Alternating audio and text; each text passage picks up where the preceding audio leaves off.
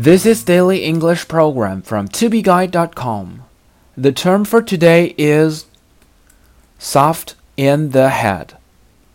S O F T soft and H E A D head.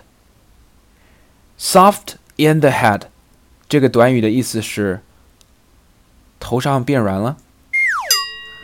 啊，其实它的意思是昏头昏脑、糊里糊涂。 Since John met that girl, he's gone soft in the head. 约翰自从遇上那姑娘开始，就有点脑子不正常了。Since John met that girl, he's gone soft in the head. Isn't she a little soft in the head? No one would make the same mistake three times. 她是不是有点脑子进水了？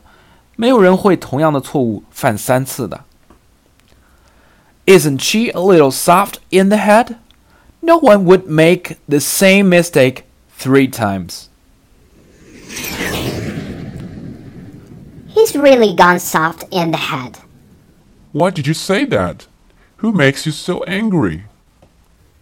It was my husband. You know what? Last night he told me that our neighbor's home got a theft.